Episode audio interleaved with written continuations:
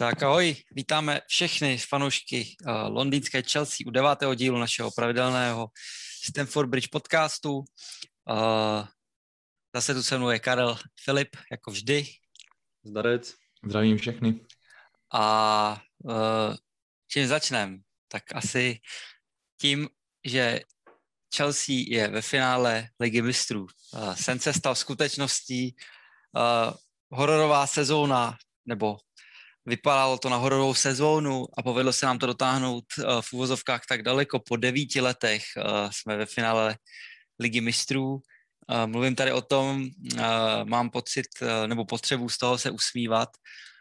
Než se vrhneme na hodnocení toho zápasu, tak je to taková pohádka, no, jakoby kdo, kdo by to asi čekal, asi bych i řekl, že tenhle ten tým který se tam dostal, je víc překvapivý.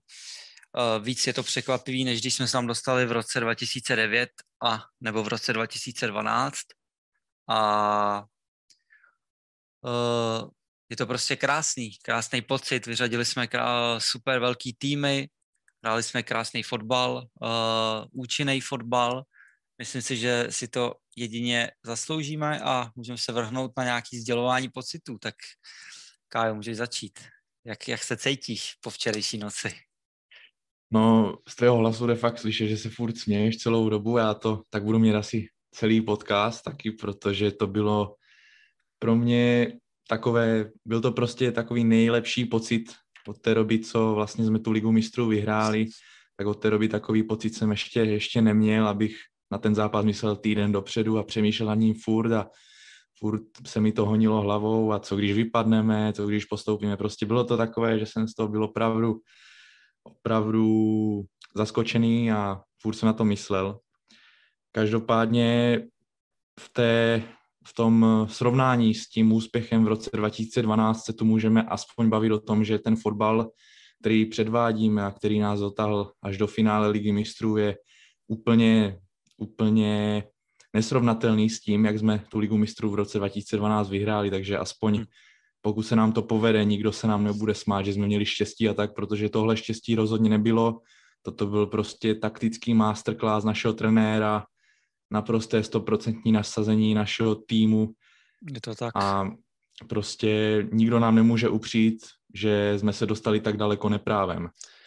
Je to tak, no, je to něco jiného, než když vlastně v roce 2012, jo, mm, jako dalo by se říct, že jsme to taky zasloužili, protože to, co jsme převedli v těch zápasech, i přesto, že ty týmy byly lepší, tak uh, to je taky zásluha, ale myslím si, že jak nás 2012 všichni nesnášeli za to, co jsme hráli, tak uh, teď si myslím, že zase zasloužíme obdiv um, i široký veřejnosti, nejenom vlastně fanoušků, fanoušků Chelsea, no. Ale uh, prostě ty pocity jsou jako, jsou jako krásný. No. Musím teda říct, že uh, nevím, čím to je, ale s, uh, když se hraje liga, normálně jako Premier League, tak jsem daleko víc nervózní než uh, z těch zápasů té ligy mistrů. Nevím vůbec proč. Jako nebyl jsem nervózní ani trochu včera uh, před, před uh, tím zápasem. Uh, možná je to tím, že prostě ten tým fakt funguje a umíme to hrát tyhle zápasy, no. Tak co ty a tvoje pocity, Filipe?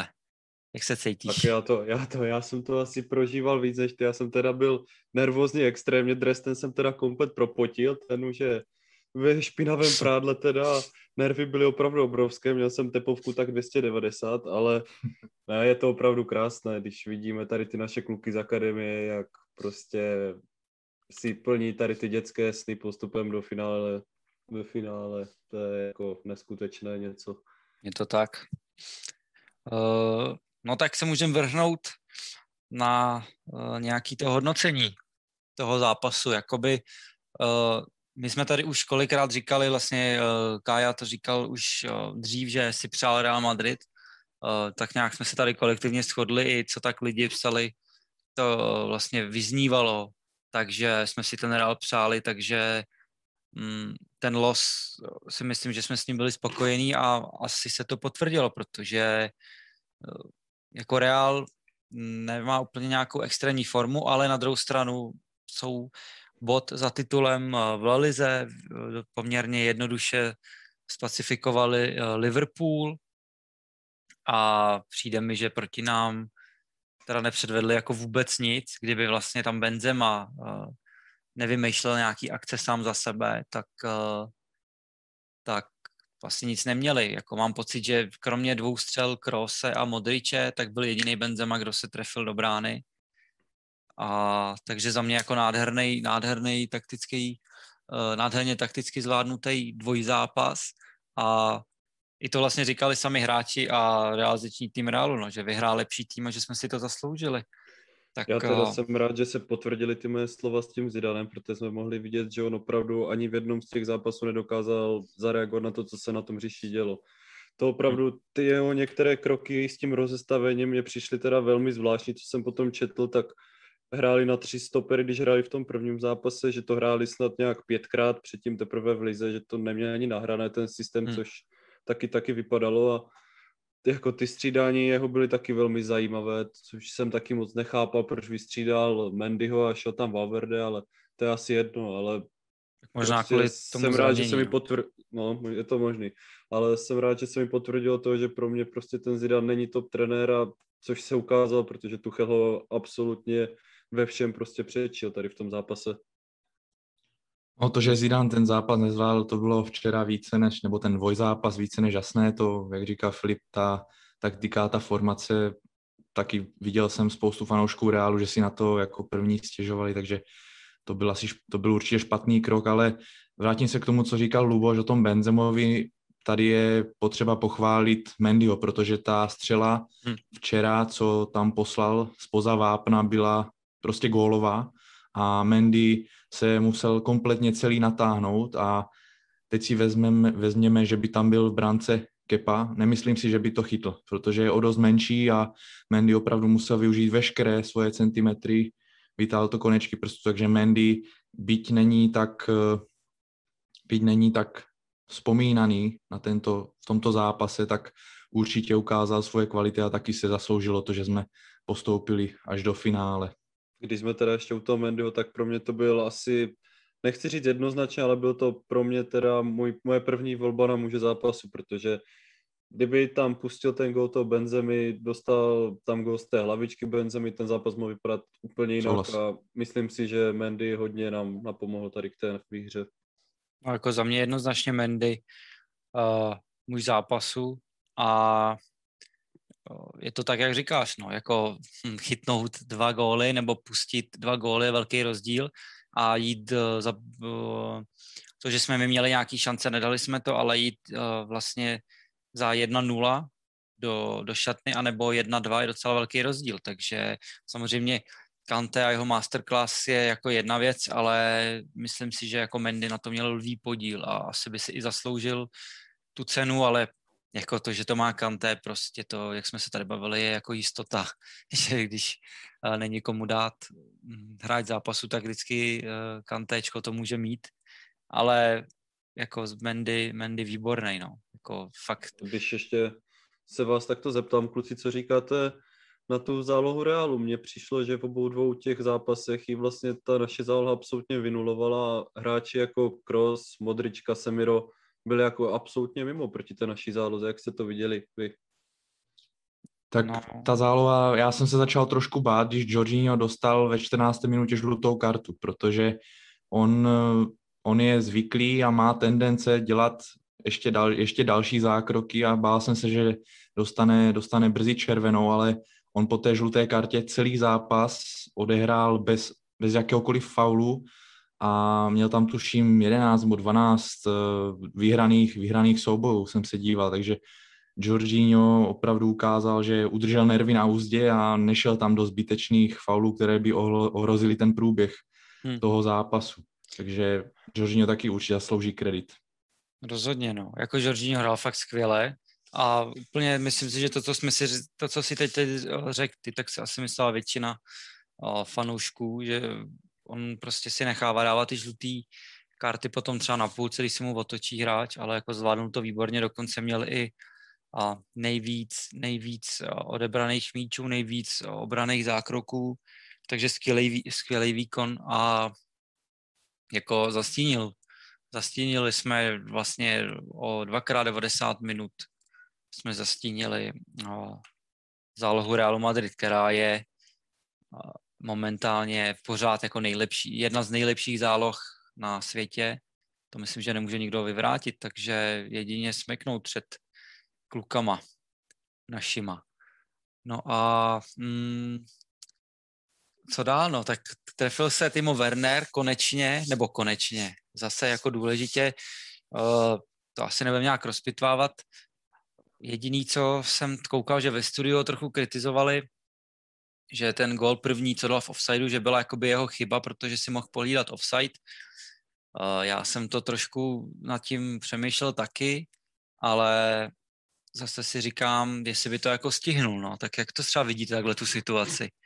Vy, no mohl... přesně, přesně jak jsi říkal, uh, že za mě, já si osobně myslím, že kdyby byl trošku víc vzadu, tak by to tam zblokoval nějaký ze stoperů Reálu, takže tam šel, takže tam šel proto tam, jak tam šel na risk, že tam chtěl být to trošku dřív a jinak kdyby byl víc vzadu, tak si myslím, že by to úplně v klidu vyblokovali, takže úplně bych zase na něho nesva, nesváděl no. úplně plnou hloupost. Hmm. Jako, taky mi to přijde, že by to měl, už i tak to měl, jako když ten gol dal, tak to měl dost na dlouhou nohu, ale těžko říct, no, jako to jsou takové situace herní, jako těžko, těžko posuzovat. No ale... Kluci, a co, co třeba, jestli můžu teď něco říct, tak Jasně. co třeba říkáte, mně přijde, že jsme se obrovsky přes, jako posunuli nahoru v té naší přechodové fázi. Přijde mi, že se teď líp umíme dostat z té naší pol, poloviny a přijde mi, že jsme docela, že Tuchel docela zapracoval na té finální fázi, protože mi přijde, že v té finální fázi hřiště když teda neberu v potaz to zakončení, tak vytváříme si mnohem víc šancí, než jsme si třeba pod Lampardem vytvářeli, nebo i v těch začátcích pod hm. Tuchelem, že mi přijde, že tady za toto jako obrovský kredit pro Tuchela, protože fakt se mi líbí, jak teď hrajeme v té finální fázi proti tomu Realu. Kdyby to bylo 6-2, dejme tomu, že tam ty dva góly by nechytil, tak Mendy, tak asi nikdo by nemohl říct půl slova, protože ty šance tam na ten výprask Realu opravdu byly. Hmm. No jako rozhodně, jako mm, při nejmenším ty šance jsou uh, jako, vě, jako víc loženky, jako že to jsou fakt extrémní šance, teď jenom včera jsme jich měli třeba pět nebo šest, což jsem rád teda, že nás to nezápa, ne, nestálo zápas, protože to bylo neuvěřitelné. Já jsem tam dlouho neviděl, aby nějaký tým běžel snad pětkrát, čtyřikrát, pětkrát, v podstatě jedna v jedna na golmana a nedal z toho gól, jako to jsem už tady kvet fakt jako doma. To jako bylo, bylo hodně, hodně hustý.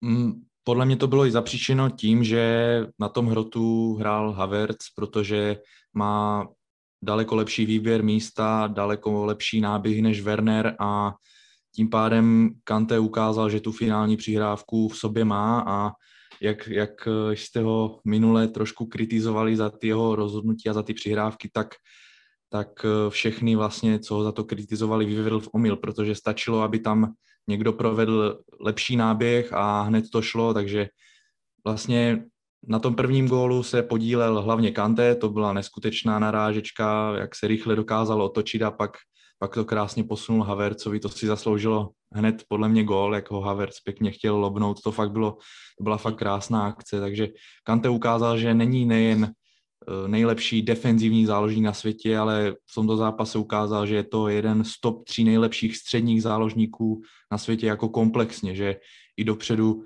dokáže, dokáže vymyslet, vymyslet neskutečné věci. Hmm, tak úplně jako si nemyslím, že by jako dokázal vymýšlet nějak hodně, jako, je, jako má prostě ty momenty, jako třeba včera, to bylo jako geniální, furt si ale myslím, že třeba bych řekl, um, tyhle ty jakoby charakteristiku jako o Brunovi nebo o De Bruynem, který prostě jsou schopný jako založit tu akci úplně jako z hovna, ale zase Kanté oproti ním prostě je schopný tu, kant, tu akci jako vytvořit tím jeho stylem, že vlastně ten druhý gol byl taky přes něj, kdy on tam na poslední chvíli vypíchne Krossovi míč a pak tam jdeme 3 na 2, takže v tomhle směru je on jako neskutečně účinný i dopředu, no, jenom škoda, že prostě neumí vystřelit, ale to už bychom měli asi úplnýho jako uh, geniálního útočníka. Takže tak, ale trošku teď uh, odbočíme od toho zápasu. Uh, čeká nás samozřejmě vyhlášení zlatého míče. Nechci nic teda předbíhat, ale bývá docela jako známý, že UEFA dost hledí na jako i týmové úspěchy toho klubu.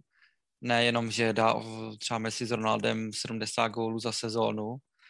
Myslíte si, že kdyby se nám povedlo vyhrát ligu mistrů, že by nějaký hráč eh, Chelsea si zasloužil zlatý míč, když teda ještě vemu v potaz, že bychom třeba mohli uspět FA Cupu, skončit třeba i v nejlepším případě třetí v lize.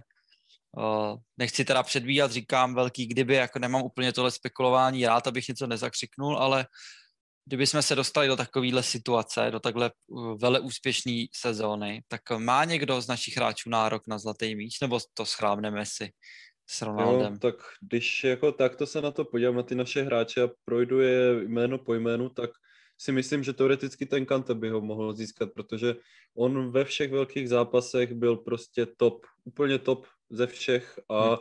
Já si myslím, že taky když vybírají tady ten zlatý míč, tak se hodně dívají na ty velké zápasy, že to není jenom o tom, že tam proti Fulhamu odebral 30 míčů, jo? že se hodně dívají tady na ty velké zápasy, v kterých prostě Kante nesklamal a bylo opravdu opět ten náš Kante z minulých sezon. No. Hmm. Já, já taky souhlasím s tím Kantem, má k tomu určitě nejblíž, co se týče těch ocení, co furt dostává v té lize mistrů, takže pokud na to UEFA hledí, tak tomu má opravdu nejblíž, ale možná řeknu takový bláznivý typ, napadl mě třeba Mendy, ale to je asi nereálné, ale proč ne, jako má strašné množství čistých kont, úspěšnost zákroků a Goldman dlouho zlatý míč nedostal, takže třeba by to bylo takové překvapení. Hmm. Jako je pravda, no, že my víme, že na Mendes, na Mendes zase jako teď teda chytá výborně, ale jsou zápasy, jak to měl třeba Neuer, že jo, kdy na něj nešla střela, ale prostě Neuer byl odejživa považovaný za nejlepšího brankáře, nebo jednoho z nejlepších brankářů světa a jeho počet zákroků Bayernu byl jako víc než uh, jako skromnej. A Neuer to byl ale schopný předvádět v lize mistrů a díky tím si zasloužil vlastně uh, tu jakoby, hm, já nevím, jak to říct, prostě ten status toho nejlepšího golmana a Mendy v té lize mistrů jako chytá bravurně, takže Vemte si, jaký dostal góly, dostal nůžky, který by nechytil ani kdyby ještě na Mendovi, na Mendy vstal Jaši, na mu na ramenou a potom bombu z malého vápna prostě od Benzemy, jo. Takže tam jako nejsou uh, jako nějaký zákroky, který on by úplně mohl předvíst, no. Já si to... říkám, jestli, jestli by třeba tady to okolí neukamenovalo tu UEFu za to, že vyhlásili prostě Mendio, kterého já si troufnu říct, že ho zatím jako lidi z ostatních týmů moc třeba nemají na sedva, hmm. neznají ho. Není to třeba takový Alison, Ederson a tady tyto top jména úplně. Jestli by třeba nebyl za, nebyla za to ta UEFA ukamenována, že prostě tam zvolili Mendyho, kterého vlastně nikdo nezná. Jako Určitě říkám, já jsem, já jsem ho jenom tak jako plácnul to se, ne, z největší pravděpodobností se to nestane, ale co se týče těch statistik a tak, tak si říkám, že to není úplně nemožný.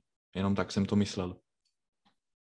No, jako, tak uh, bohužel jako velkou, uh, velký jako část fotbalových fanoušků je z Indie, z Pakistánu a tak dále, který jakoby fotbal sleduje jenom přes góly a asistence, takže uh, to se dost jako jednoduše dá třeba vysledovat na těch týmových Instagramech, kde jsou fanoušci, eh, třeba africký, eh, napadá mě třeba Mahrez ze City, kde to je záplava vždycky alžírských fanoušků, proč nehraje Mahrez, když dal góly a tak dále a nevidějí jakoby dál uh, tu souvislost. Takže a co tím chci říct, že i loni vyhrál vlastně Modrič, nebo předloni, a i, i, do, i tak dostal bídu, že jo, jakoby, nebo Modrič UEFA, že prostě nedává góly, že to není hráč, který je vidět.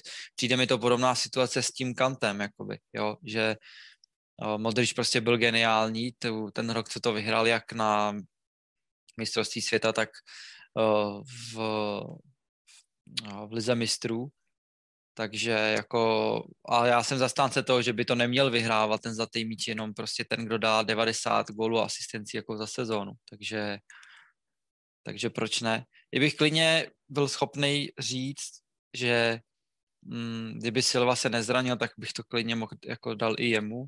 A na druhou stranu si myslím, že by si to klidně zasloužil jako Ruben Dias, ten zlatý míč, když už jsme u toho. Uh, protože prostě to City, víme, že off City s obranou měli vždycky problém a tak tam přijde uh, za mě styl jako 50 mega Otamendi a podívejte ten Dias, jako co s tím, s tou obranou City byl schopný udělat, že i Laport sedí, takže proč ne, jako už dlouho nevyhrál nějaký jiný hráč, než prostě útočník nebo nějaký záložník, tak proč ne, zas na druhou stranu. Já s tou souhlasím, ten Diaz by si to určitě za ty výkony, co předváděl, to zasloužil a pro mě je to nejlepší stoper aktuálně na světě asi. Hmm. No tak včera jsme viděli vlastně Ramose, který byl teda jako hm, hodně špatný. Samozřejmě hrál tři zápasy v tomhle roce, takže to se není čemu divit, ale hm, jako je to tak, no, nevím kam hledat. Virgil je zraněný, tak uh, se Silvou jsou Diaz jedny z nejlepších, no. No a tak uh, pojďme ukončit ten Real Madrid teda, tak si zase by se mohli určit uh, nějaký nejlepší a zase s bolavým srdcem i nejhoršího hráče, nebo ne nejhoršího, to by bylo asi krutý, ale hráče, který hm, třeba hrál um, jako hůř než jeho zvykem, nebo chápete, nechce se mi říkat úplně nejhorší hráč, když jsme postoupili do ligy mistrů a porazili jsme nádherným zápasem Real. Ale za mě teda asi nejlepší hráč Mendy, společně s Kantem, ale kdybych fakt měl vybrat jednoho, tak Mendy a kdo se mi líbil nejmíň, uh, nevím, no, možná, tyjo, jako je to těžký, ale možná Ben, který tam byl lehce, mi přišlo, že Vinicius ho jako tam trošku měl, i když přesto nebyla žádná šance extrémně. A pak možná jsem měl včera trošku nelíbil Andreas, protože si nechal dát úplně zbytečnou žlutou za mě, za dva úplně nesmyslný jako dojetý šlapáky někde na půlce. Tam bylo teda vidět, že on měl nějaký pokyn osobní obrany, protože za Hazardem běhal až vlastně za půlku, ale přišlo mi, že umí zahrát líp Christensen, nebo hraje, umí zahrát ještě líp, než hrál včera, takže bych asi volil jeho. Tak co vy? Tak pro mě byl asi číslo jedna byl určitě Mendy. Takový druhý, když si teda taky říkal dva, tak druhý se mi opravdu hodně líbil Kai Havertz, který začíná ukazovat, že opravdu bude velmi prospěšným hráčem pro Chelsea. Ale když bych měl vybrat toho nejhoršího, tak je to opravdu těžké, jak si říkal, ale pokud teda někoho musím říct, tak je to asi ten Ben taky. Nehrál vyloženě špatně, ale byl vlastně, přes něho tam prošly dva centry, z kterých teda sice nic nebylo, ale hmm. i tak prostě musím někoho říct, tak řeknu Bena teda, no. No, není to, no. že by hrál prostě špatně, ale asi nehrál tak dobře jako zbytek týmu, takhle bych to charakterizoval. Souhlasím, no s tím Benem mě se hned ze začátku, kdybych, kdybych včera si řekl, že Ben bude nejhorší hráč na hřišti, tak si řeknu, že asi úplně bych si nevěřil a řekl bych Aspiho, protože jsem opět hm. nevěřil tomu, že tam, že tam Aspi zahraje dobře a bál jsem se, že ho tam Eden Hazard bude, bude celkem točit, ale Aspi hrál, Aspi hrál dost dobře. Rozhodně se ukázal jako, jako zkušený hráč a vystoupil tam jako opravdový kapitán.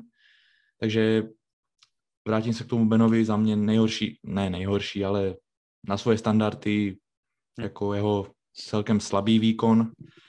A muž zápasu souhlasím s vámi dvěma, že Mendy si to určitě zaslouží. A je, že to dostal Kanté, s tím taky nemůžu nesouhlasit, protože, hmm. protože opravdu předvedl, předvedl elegantní a světový výkon. Ale takovou čestnou zmínku bych chtěl zmínit Antonia Ridigera, který byl včera v totálním psychopatickém módu. To prostě, no. to prostě bylo něco neskutečného. Ten, ten sprint, který tam předvedl, když, když Werner táhnul, táhnul balón směrem k brance Reálu, to, to fakt bylo něco. Škoda, že no to, to k němu neprošlo. Jako to jeho náběhy, nebo ty, jak veme ten míč a běží, to je plně top. No, jako. To by mu měli dát fakt, do FIFA, takový běhání. No, přesně, to bych fakt chtěl vidět, jakou, jakou by mu naměřili nejvyšší rychlost. To, to by mě fakt zajímalo. Hm. A celkově to nasazení toho Redigera bylo úplně, že přišlo mi, jak kdyby hrál o svůj vlastní život. Jo. Prostě byl neskutečně namotivovaný a včera to byl náš nejlepší stoper. Hm. No, jako fakt hraje výborně, no, takže uh, těžko, těžko těžko mu něco jako vytýkat, fakt jako se probral a hraje skvěle, myslím si, že ještě líp než za, ty jeho vlastně největší slávy, kdy jsme se na něj všichni těšili, až se uzdraví a je to tak, no, takže zase příjemná otázka, což probereme pak na konci, a nějaký spekulačky, nějaký potenciální, uh, potenciální přestupy. No, takže, takže tak, ale uh, aby jsme to teda nějak ukončili nebo zaobalili, tak uh, viděli jsme taky krásný oslavy vlastně hráčů, vytekli, teda vytekli, utekli, utekli na povrch nějaký videjka, jak uh, Kante odjížděl Mini Cooperu, jak Thomas Tuchel uh, zastavil s autem před fanouškama a pumpoval vlastně pěstí je ven jak Mason vlastně vez domů Aspiho, uh, nebo domů, já nevím kam asi domů, a fanoušci jim fandili, prostě uh, jsme ve finále ligy mistrů a pro tyhle kluky to musí být neskutečná pohádka, že vlastně na druhou sezónu, co je tenhle ten tým tak, jak, tak nějak jakž tak společně, tak se jim povede vlastně to, pro co každý ten fotbalista hraje a což, co bychom asi ani v nejlepším snu neočekávali. Takže, takže asi jako super, no. Vypadá to, že ten tým je prostě dobře nastavený, že uh, ten trenér, nebo ten trenér, prostě Tuchl, uh, je za dobře s hráčem a koukal jsem, že i s Temem se včera objímal jako starý dobrý kámoš, takže tam uh, prostě to funguje, ty hlavy a myslím si, že i to může být ten hlavní úspěch, proč jsme se střelili Real Madrid uh, 3-1 ve finále, ve finálovém součtu. A asi se, asi se ani nemusím tát, nebo shodneme se, že to je prostě hezký vidět takhle ty šťastný hráče. Myslím si, že každého fanouška Chelsea to asi potěší na duši, když se dívá na takovýhle úryvky, ústřižky těch videí. Ale uh, aby jsme se teda posunuli trochu dál, tak uh, což už nás teda nebo většinu z nás asi nebude tolik tankovat, tak je úspěšný a velmi důležitý, jako v konec konců teď každý zápas v Premier League s Fulhamem. A ten jsme zvládli teda 2-0. Trošku tam byly taky infarktové stavy, ale, ale myslím si, že že jako zvládnutý zápas za mě prostě takhle by měl vypadat zápas s týmem, který se stupuje a kdyby se tohle stalo víckrát v sezóně, tak jsme se teď mohli krásně houpat na druhém místě a soustředit se jenom na poháry a vůbec neřešit ligu, no. Ale to se nestalo, takže pojďme to nějak shrnout. Jak to na, jak to na vás působilo, chlapci? 2-0 s Fulhamem. Pak já si hlavně myslím, že celý ten zápas vlastně rozhodla ta hráčská kvalita, která byla na naší straně.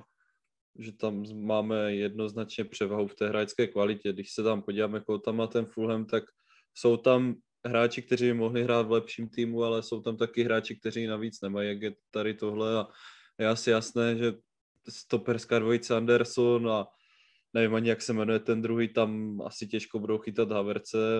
Nevím, prostě hráčská kvalita rozhodla tento zápas a nevím, co víc k tomu mám říct. Hmm. Já bych k tomu jenom dodal, že se mi líbilo, jak, jak Fulham hrál hráli odvážně, chtěli prostě s náma hrát fotbal zbytečně, nebo ne zbytečně, ale zbabile nebetonovali jako týmy, které úplně miluju, jako Barley nebo Wolverhampton, když proti nám hrají, takže no ty, pro mě, pro mě sim, to, je, to je katastrofa vždycky, ale pro mě je sympatický výkon od Fulhamu, já jsem celkem, celkem smutný, že oni zrovna, oni zrovna budou sestupovat, protože je to pro mě takový klasický tým, který do Premier League vždycky patřil, a i tím herním projevem celou sezónu se vždycky s každým, s každým snažili hrát, hrát trošku fotbal a útočit a celkem nás, celkem nás i vlastně zaskočili, byly tam nějaké ty situace, kdy mohli dát gól, ale naštěstí jsme si to pohlídali, ten zápas jsme víceméně rozhodli do té 50. minuty a potom už jsme mohli ten upustit z toho plynu a odpočívat, nebo neodpočívat, ale trošku udržet ty síly na ten zápas s tím Reálem. Hmm. No, tak jako je pravda, že ten Fulham hraje docela jako pěkný fotbal, že uh, měli nějaký úspěchy, že ho porazili vlastně Liverpool 1-0, bohužel je sráží, hm, ani nevím co, jako nějak extra je nesleduju, ale když jsem na to koukal, tak ten fotbal jako jejich není vůbec zlej, no, taky bych je radši viděl v lize, než prostě Barnley a tyhle ty hráče, teda týmy, ale na druhou stranu zase s Barnley jako problém nemáme a mm, nebo nepamatuju si, kdyby jsme nevyhráli nad Barnley nebo nějak, když to, to byla možná sezóna se Sarim, když byl, jak byl Morata, jak dostal Fabre redku a prohráli jsme 3-2. Něco takového si vybavuju a nevím, když to byl Barnley. No, zkrátka ten Fulham je takový sympatičtější jako klub, než, než to Barnley, no, nebo mm, i, to jako, i ten Wolverhampton, jak si říkal, já nejsem úplně alergický. Jak když vidím, jak co dělají v ostatních zápasech a tuhle sezonu, jak na nás vždycky vyrukujou, vyrukovali s totálním jako blokem, tak to je jako něco neskutečného. No. Ale... No když se ještě podíváme na ten zápas, tak jsme mohli vidět, že vlastně Billy Gilmore si připsal první hmm. start v Premier League pod Tomasem Tuchem, tak se vás chci ptat, jak se vám zdá ten jeho výkon? No, jako ty jsi mluvil o té hráčské kvalitě, zase je docela důležitý říct, že o, jsme to taky protočili lehce a vlastně dvojice záložníků Mount byli docela odvážný krok, protože Fulham o, tam má poměrně o, velký, silný hráče, ať už je to Lemina nebo ten Zambo, no, Angusy, nebo jak se jmenuje, ten se mi dost líbí. Ale myslím, že to zvládli dobře. No, na Billem bylo vidět, že je trošku jako nervózní, že dlouho nehrál, taky je to trošku jiný typ útočníka, než je třeba Jorginho. Párkrát tam se nám nepovedla ta rozehrávka přes něj, kdy vlastně to, z čeho je Jorginho schopný vybruslit jak nic, tak prostě byli si trošku nevěděl rady s tím prvních 20-25 minut, ale ve finále za mě jako fajn výkon. Jako musíme si uvědomit, že mu je furt 19 let, jo což prostě je neuvěřitelný. Teď kluci v 19 letech jsou rádi, že kopou základ v juniorce a náš prostě Billy Goatmoor, jak se mu přezdívá, hraje základ Premier League, takže tam jako vidím velkou naději v tomhle hráči. A líbilo se mi to od něj. Souhlas, no, pro Gilmura to byl rozhodně těžký zápas na konci sezóny s Fulhamem, který má velice fyzicky silné hráče, on by taky mohl sněst o pár polívek a o trochu víc masa navíc mě přijde, takže snad to dožene. Ale co se týče té hry, tak i to, že ho postavil vedle Mounta, ukazuje, že Tuchl mu opravdu věří a vložil v něho opravdu velkou důvěru, protože Mount se v tom zápase hodně vysouval dopředu a přišlo mi, že Gilmore byl tam, tam byl někdy dokonce i sám v tom, střed, v tom středu té zálohy, takže měl na sobě opravdu velkou, velkou zodpovědnost a na to, kolik má let, tak opravdu výkon, před kterým se dá jenom smeknout klobouk. Hmm, ono vlastně, když, když si teď říkal, tak on vlastně hrál tu pozici Žoržíňa, mně teda přišlo, a on hrál spíš tu pozici Kanteho, ale jak říkal Luboš, začátku to vypadalo, že byli se z toho posery na tom hřišti, ale potom teda, jak přibývaly minuty, tak ten jeho výkon šel nahoru a opravdu si myslím, že to byl dobrý výkon od něho, jak, jak říkal prostě Luboš, že mu pořád 19 a potenciál je to do budoucna obrovský. No, je to tak, no. Tam to bylo takový zajímavý, že Mount vlastně hrál takovou, jak kdyby jsme hráli 3-1, 1, a uh, protože Mount vlastně mi přišlo, že Werner uh, si prostě nabíhal nahoru, Havertz taky, Ziyech taky a Mount ještě jako by hrál pod nima a jako taková desítka jim to tam uh, dirigoval. Uh, a byli tam pak byl vlastně sám, jako zajímavá variace té uh, 3-5 teda tři, čtyři trojky. A myslím si, že to docela fungovalo, jako no. O, ale zase, jo, taky tam to trošku hořelo, nějaký blbý odrazy, o, Mendy nás o, podržel, vlastně hned na začátku chytil střelu ro, toho Robinsona, což nechápu, že dostal takový prostor na to, to pro mě bylo dost nepochopitelný. Pak tam střílel vlastně Ola Aina, to bylo vytečovaný Jamesem, tam už jsem myslel, že už to je gol, naštěstí to Mendy reflexivně chytil, takže to byl další zápas, který nám v podstatě zachránil.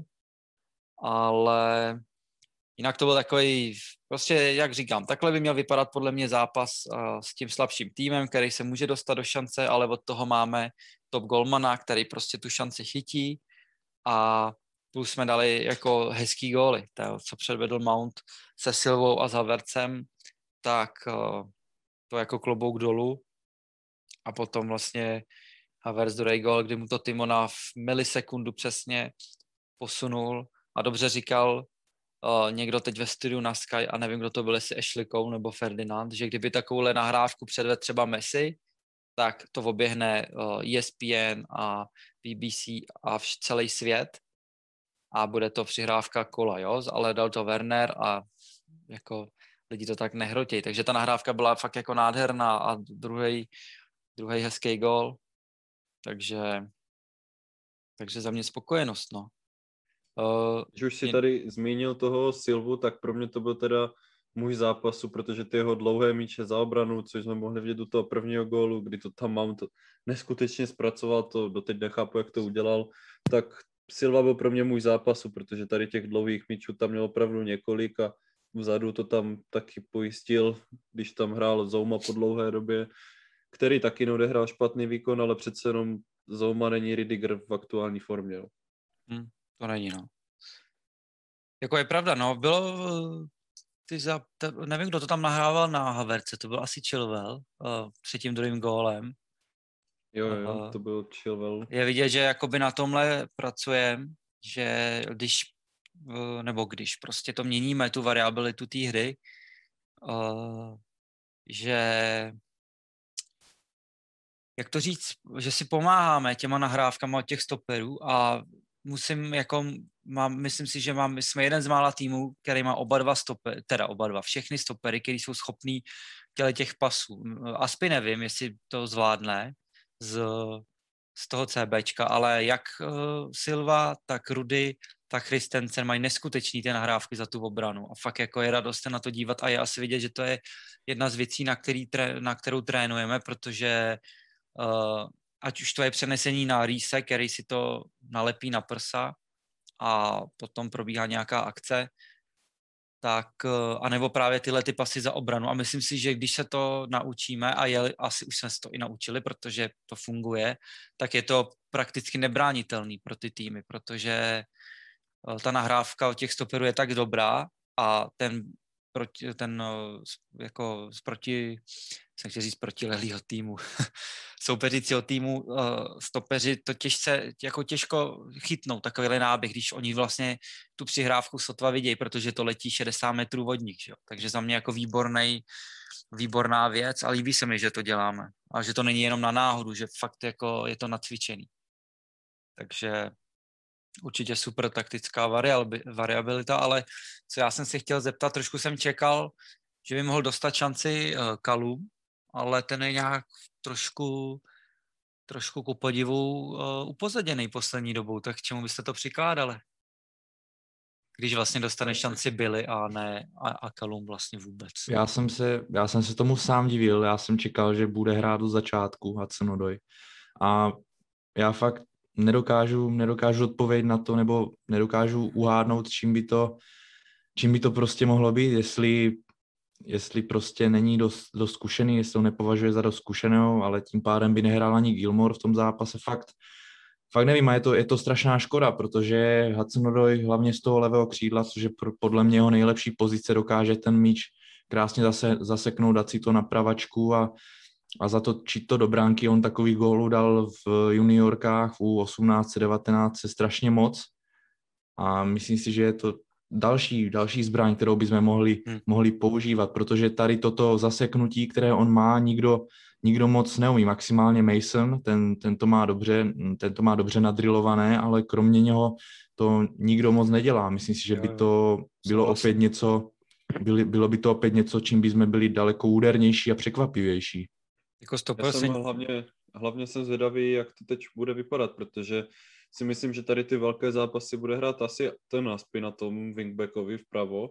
Druhý, hned jako druhá možnost tam bude James a když se podíváme na to útočné trio, tak tam podle mě aktuálně Kalum asi nemá co dělat, protože Pulišič se vypracoval a předvádí teď určitě lepší výkon jako on.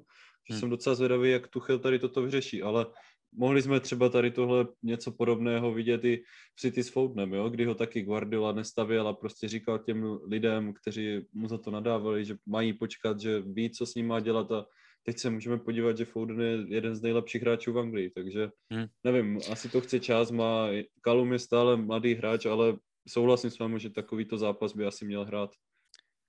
No, uvidíme, no, protože jako takhle, já myslím, že na wingbacku si nezahraje určitě, protože uh, Maxi nezahraje, protože už nás nečeká prostě nějaký zápas, kde fakt potřebujeme non-stop bušit do té obrany.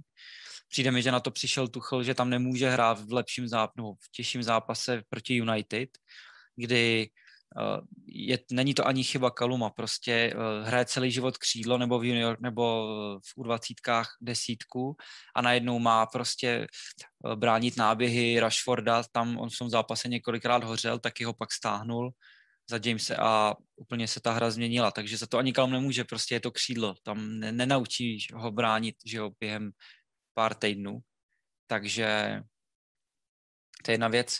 Druhá věc je, že zkrátka tam není asi místo, kam by se dostal, protože jako Mount je hráč, nejlepší náš hráč, podle mě, celou sezóně. Eh, do toho tam je Havertz s Wernerem, který prostě Werner je obrovsky platný hráč, i když eh, je palič, nedává góly, tak jakmile hraje, tak ten útok vypadá úplně jinak. Pak je tam eh, Havertz, který za mě je furt nejvíc gólový hráč, který ho máme v týmu. A pak je tam Pulišič, který hraje zápas od zápasu líp.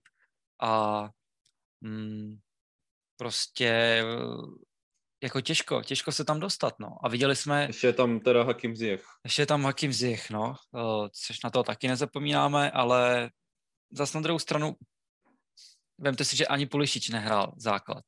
A asi jsme moc dobře viděli proč, protože těch 25 minut nebo 30, co tam nastoupil, tak ty si nevěděli jako s ním rady a je prostě za mě je plně genialita Tuchla, který řekne, že trošku teď Pulišič tím trpí, že nehraje, protože je smůla pro něj, že ví, jak je dobrý z lávky a pak takovýhle výkon tam předvede hráč z lávky, je prostě, mě to úplně jako přivádí do rozpaku, jak ten trenér prostě co řekne, tak fakt to tak je, jako, že to, co řekl Tuchl, tak se přesně stalo v tak extrémně důležitým zápasu, no. takže uh, těžko, těžký se tam dostat do té sestavy a víme, že i Tuchl ho má rád, že ho chválil Kaluma, že si ho přál, že ho dlouho sleduje.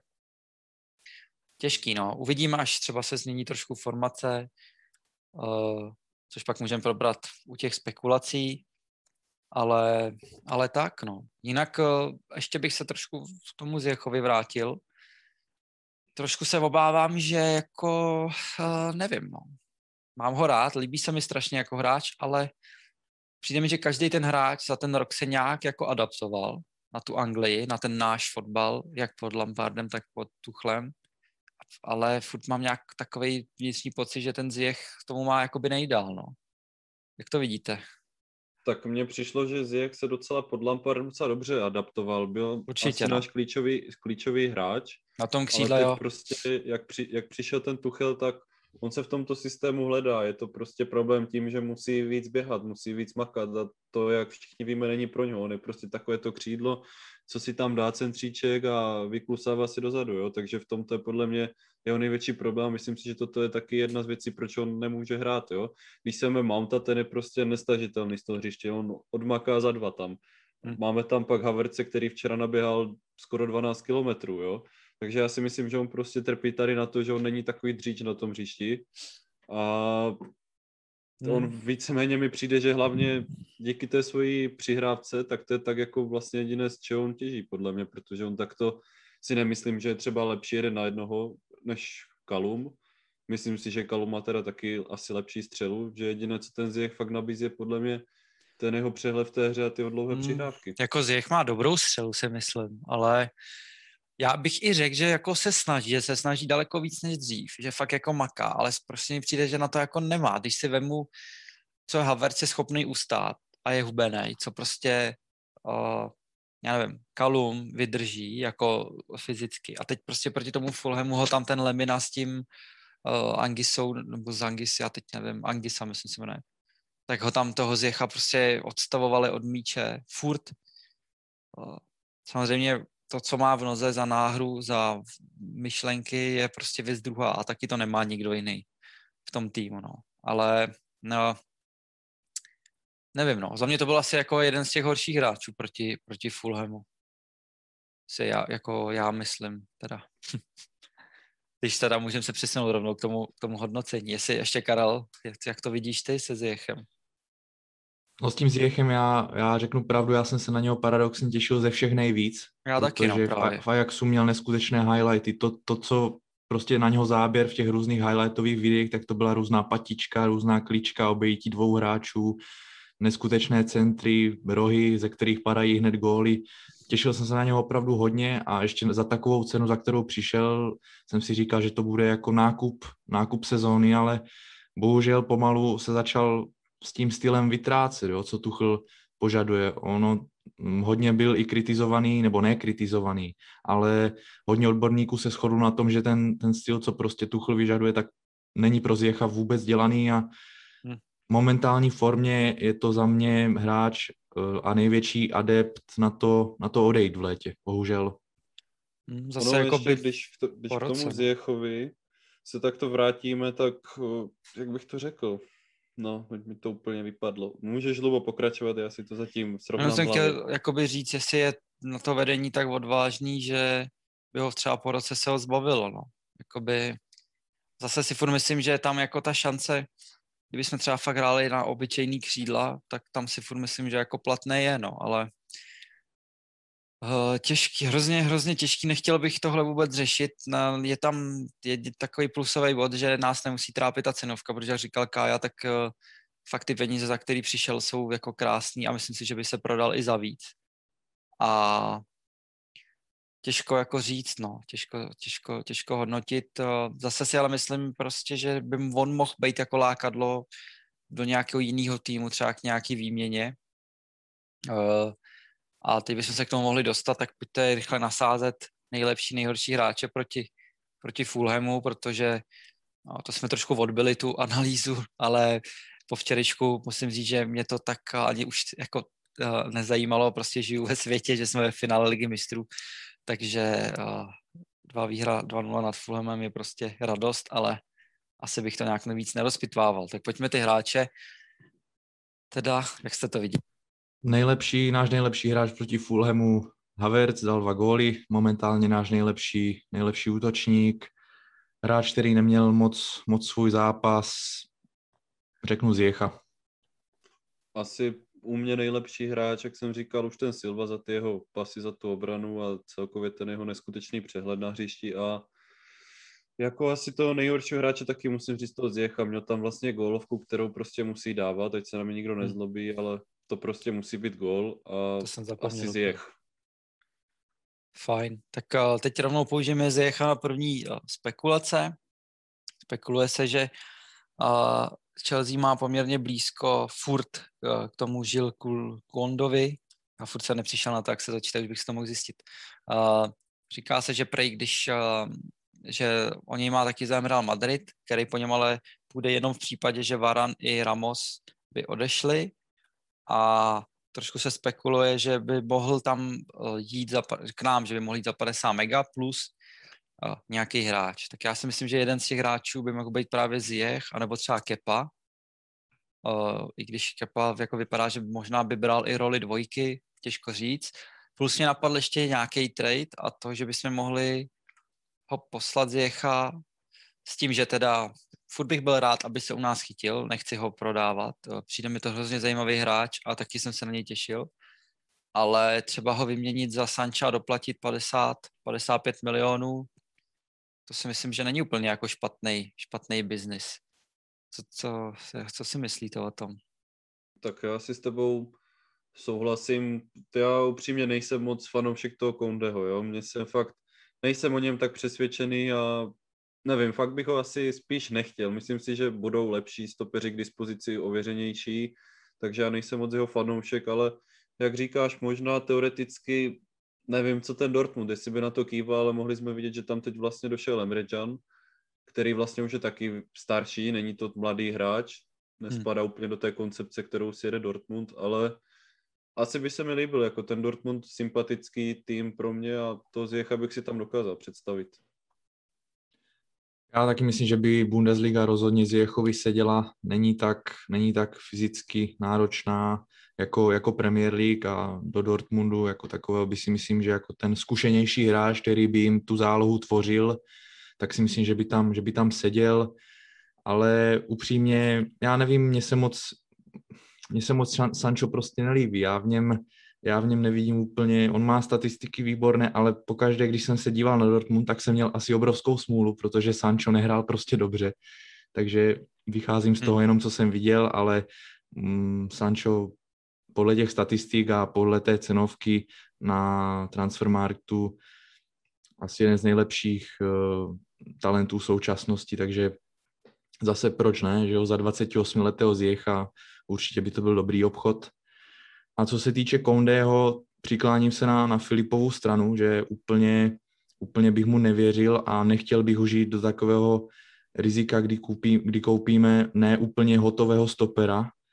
Za mě to není úplně stoper, které bychom, kterého bychom potřebovali a tímto bych se dostal další spekulaci a to je, o, to je spekulace o Marquinhosovi z Paříže. Marquinhos už několik let prokazuje v Paříži, ještě předtím, když tam byl Silva, tak Silva ho to, ho to všecko naučil a momentálně mě úplně připomíná, úplně stylem hry připomíná Silvu, je to takový mladší Silva, takže pro mě by byl Marquinhos splněný sen do naší defenzívy. Hmm. Uh, takhle, za mě ten Marquinhos, jo, jsem rád, že se, uh, že se o něm začalo spekulovat, protože to je pro mě úplně nejlepší jakoby volba, co by se nám mohla stát.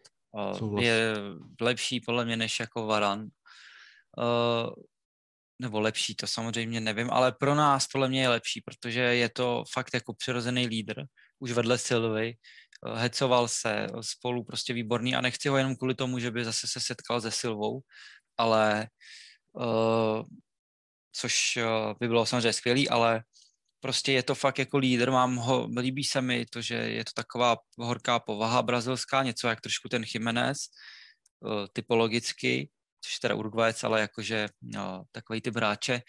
Plus, co na něm mi přijde úplně nejvíc, nejlepší, že by se tím mohla vyřešit i situace možná trošku do naší zálohy, protože Tuchel ho několikrát stavěl do, na CDM a vlastně hrál, že Silva s Kimpembem pod ním a on mi přijde, že v té záloze je schopný zahrát, jak třeba Jorginho. Má podobný takový typ hry a přijde mi, že by tam úplně s klidem mohl hrát třeba vedle Kantého, vedle Kovačiče nebo klidně sám na nějakým eh, DM. Takže pro mě je úplně top jako přestupový cíl a fakt doufám, že třeba i jakoby uh, ten faktor, že máme na levice jeho bývalého trenéra, kterýho si on sám chválil, by tomu mohl jako dopomoct.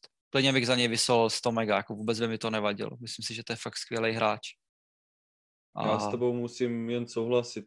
Podle mě Marquinhos uh, asi jednička, těsně za ním je ten Varan ale když bych takto měl ještě říct třetího, tak by se třeba hrozně líbí Kimpembe, že je to prostě hmm. taky takový magor v té obraně. Ale když se vrátím k tomu Marquinhosovi, tak určitě největší výhodou je ta univerzálnost, že on zahraje na tom CDM, zahraje na stoperovi, může to být budoucí lídr, nebo bude to určitě budoucí lídr, pokud přijde, takže Marquinhos určitě palec nahoru a vysolme za něj 200 mega. Jo, jako uh, Určitě, jako jak Marquinhos, tak Varan, prostě to jsou podle mě posily, na který bychom se měli uh, zaměřovat. Jo, sice uh, Varan má taky své mouchy, uh, je pravda, debatoval jsem tuhle nedávno, že prostě není to úplně takový lídr té obrany, na druhou stranu si myslím, že ve Francii to je na něm a že je toho schopnej a myslím si, že už jako je asi lepší, když hraje s Rámosem, ale to je lepší každý stoper, když hraje s Rámosem,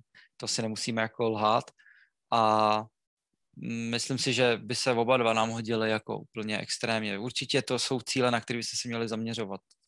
Ne nějaký zíle, ani ten mladý, mladý Konde, to prostě máme jiný stopery takhle, takže se přikláním určitě k těmhle dvou a věřím, že aspoň jeden z nich by jako mohl, mohl vít, protože jakoby, ještě si musím uvědomit, že jsme fakt jako extrémně bohatý, hoši, protože máme přes 100 mega už jenom za ligu mistrů.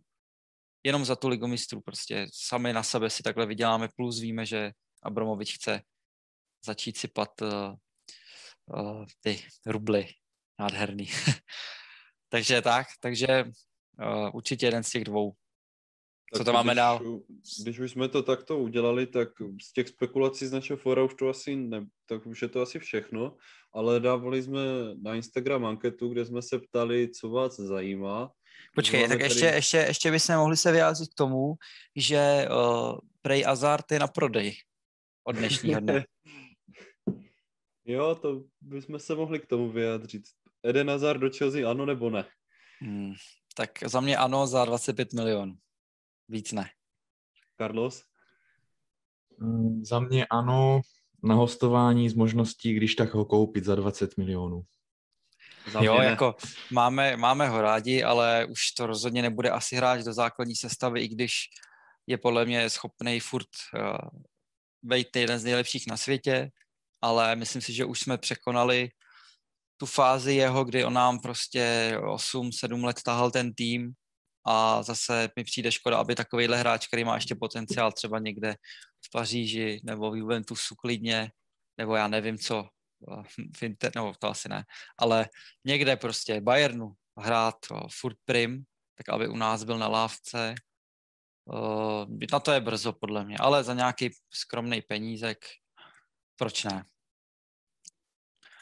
Jinak ale nevím, nemyslím si, že se to stane za, pr- za, pr- za prvý a asi ho ani nepotřebujeme, ale prostě je to, je to náš král, takže ta možnost asi by se úplně nemusela odmítat, ale jsou to takové uvozovky velký. Tak povídej ty otázky. Co jste tam tak, něco organizovali? Já... Zajímal by mě váš názor na to, jestli vidíte potřebu přivez nového útočníka. Tak jestli, jestli můžu já se k tomu vyjádřit, tak já už několik měsíců, nebo ne měsíců, ale jsem prostě přesvědčený, že nového útočníka nepotřebujeme a je to z toho důvodu, že tam dokáže výborně zahrát, zahrát Havertz. Jo, Havertz ukázal v tom zápase s Realem Madrid, že dokáže vyhrát i hlavičkové souboje, jako ta hlavička, kterou tam měl, to, to si to chtělo gol, to prostě, kdyby hmm, tam škoda, padlo, no. to, by, to by byla nádhera a on tu výšku na to má a hraje i poslední dobou daleko důrazněji, méně se bojí těch, těch soubojů a hrát tam proti Ramosovi a Militaovi není to nic příjemného a ten zápas zvládl úplně výborně, takže podle mě, podle mě útočníka nepotřebujeme. Ale to se všechno uvidí, uvidí příští sezónu. Tak jestli můžu další, tak zajímavý by mě váš názor na brankáře. Mendy se přece nerozchytalo všem, co Kepa. Tak podle mě Kepa je uh, jako spoko, nebo spokojený. Žitej s tím, že je dvojka a s tím, že si prostě zachytá. Uvidíme, kdo bude chytat v finále FA Cupu. Možná by ho mohl chytat Kepa. Jako, asi mi to přišlo fair a uh, prostě chytal si ten pohár a i s ohledem třeba na penalty. Proč ne? Myslím si, že by se ho zasloužil a vidíme, že už to není zas taková slabina, jako býval. Uh, takže víme, že prostě Kepa teď nemá cenu, jako na, na trhu a těžko nám za to nějak, nějaký tým ho dá. A mně přijde zase jakoby zbytečný uh, řešit jinou dvojku, protože Mendy je prostě ve výborné formě a pokud by se nepovedlo přivíst uh, do Narumu zadarmo, což prostě je zase věc, která se nedá odmítnout, ale i tak bych radši u nás viděl Mendyho, protože prostě je mi sympatický, mám ho rád a je to skvělý golman tak eh, za mě podle mě Kepa zůstane a bude dělat dvojku. Jako já si myslím, že to ne, jako, že uh, prostě pro nás, jako pro kluby to bylo jedině dobře, protože dvojka je to furt nadstandardní. Záleží, jestli on by třeba nechtěl chytat zase domů do Španělska, kde má podle mě furt potenciál být jako jeden z těch eh, nejlepších brankářů tam, no. Já si zase říkám, že podle mě vedení se bude chtít zbavit aspoň na to hostování, protože ten jeho plat je opravdu astronomický. To možný, no, ale zase budeš řešit dvojku, no. Tak nějakýho... Zase budeme řešit dvojku, no. Nějakýho golej, Je to těžké tady tato otázka. Hmm, uvidíme, no. Já si spíš myslím, že bude hodně rozhodovat, co bude chtít jako sám Kepa, no. Že kdyby já, jako... jenom, já jenom k tomu Mendymu, ono se o něm hodně říkalo, že na něho ne, nejdou žádné střely a že, že má jenom štěstí, že před ním stojí výborná obrana, ale zrovna včera i s tím zápasem s Fulhamem a v dalších zápasech ukázal, že i když na něho nejde mnoho střel, tak je furt koncentrovaný, furt je prostě připravený na to vytáhnout světové zákroky a za mě nepotřebujeme nového brankáře a úplně věřím Mendymu, protože je v té bráně úplně obrovský, když ho tam vidím. Jo. Prostě mu nejde dát gól. Tak eh, máme tady poslední tři otázky, na tu jednu rovnou odpovím. Ideální sestava na finále ligy mistrů, tak tady na tady ten zápas ze City máme v plánu dělat podcast s hostem, který vám zatím neprozradíme, ale máte se na co těšit, bude to určitě velmi dobrý podcast. Uh, máte v plánu podcasty s fanoušky Chelsea? Tak uh, asi časem určitě. Vlastně i Kája tady byl nejdřív jako host, ale uh, líbil se nám. Je to krásný, hezký kluk. ne, děkuji, děkuji. Uh, uh, ne, určitě byl to takový původní plán, takhle jsme se rozšířili vlastně na členů skupinu, takže někdy časem, aby jsme rádi sem přivzali právě nejenom třeba administránek nebo nějakou uh, osobu, která je trošku víc internetově známá, ale i nějaký uh, obyčejný fanoušky, jako jsme vlastně my tři, jenom máme vlastní uh, podcast. Takže za mě určitě a je to, je to v plánu. Tak a poslední otázka, může být Tuchel úspěšnější v Chelsea víc než Mourinho? To si myslím, že je otázka, na kterou je strašně brzo a ani se mi na ní moc nechce odpovídat, ale tak všechno, jako... všechno nasvědčuje tomu, že by to tak klidně být mohlo, ale já nerad takové věci říkám dopředu, protože se to může lehce zakřiknout, takže těžko, těžko říct. Těžko říct no. Jako může, vždycky může, jo, ale Mourinho to samozřejmě s náma dokázal uh, moc. A teď, jelikož už ne, nebude trénovat nějaký debily s pronutím v Premier League, tak se zase stává s jedním uh, z mých nejoblíbenějších trenérů, protože ho mám prostě rád. A ne, jako i co se týká osobnosti a tak, když zrovna netrénuje debily a neozývá se do Chelsea. Ale, ale ne, těžko říct. Byl u nás dvakrát Mourek, dvakrát vyhrával tituly, nepovedla se mu Liga mistrů, což je velký měřítko úspěšnosti trenéra. Takže těžko, těžko říct. No. Myslím si, že po kontem má Tuchl hodně, hodně blízko k tomu, ale nic nedokázal zatím a taky se může stát, že nic jako nedokáže, takže nic nechci zakřiknout, zaklepu to, ale myslím si, že z jeho jako schopností trenérských a z toho, jak ten tým vypadá a co předvádíme, má po kontem asi nejblíž uh, tomu, aby toho dosáhnul, aby měl nějakou takovou legacy, jako má Mourinho nebo Conte. Ale Já samozřejmě těžká, těžká ale... otázka, těžko říct. Souhlasím s tebou, ale jak víte, jak se to říká, neříkej ho, dokud nepřeskočí. Přesně tak, se letos tak. může stát, že z těch dvou trofejí, ke kterým máme blízko, nemusí být ani jedna, neuhrajeme top čtyřku no, a situace může být úplně jiná. To budeme hrát, to... budeme hrát konferenční to ani, to ani říkej. A bude nás trénovat Jody Morris, ty piče, no, tak to nic. ne, je přesně tak, ale uh, nic jsme zatím nevyhráli, vypadá to krásně, ale taky nemusíme mít vůbec nic, uh, takže určitě může být úspěšnější, určitě si to tady všichni i přejeme, aby jsme byli úspěšní pod jedním trenérem konečně nějakou delší dobu, ale těžko, těžko odhadovat. Je, to, je na to fakt brzo, na takovýhle závěry.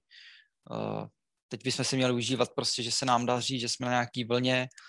Já osobně si užívám, že zase nás všichni nemají rádi, že prostě třeba mě vadí, že v EA Sports nám nedá kartičky ani do Road to the Final edici, když jsme ve finále Ligy mistrů.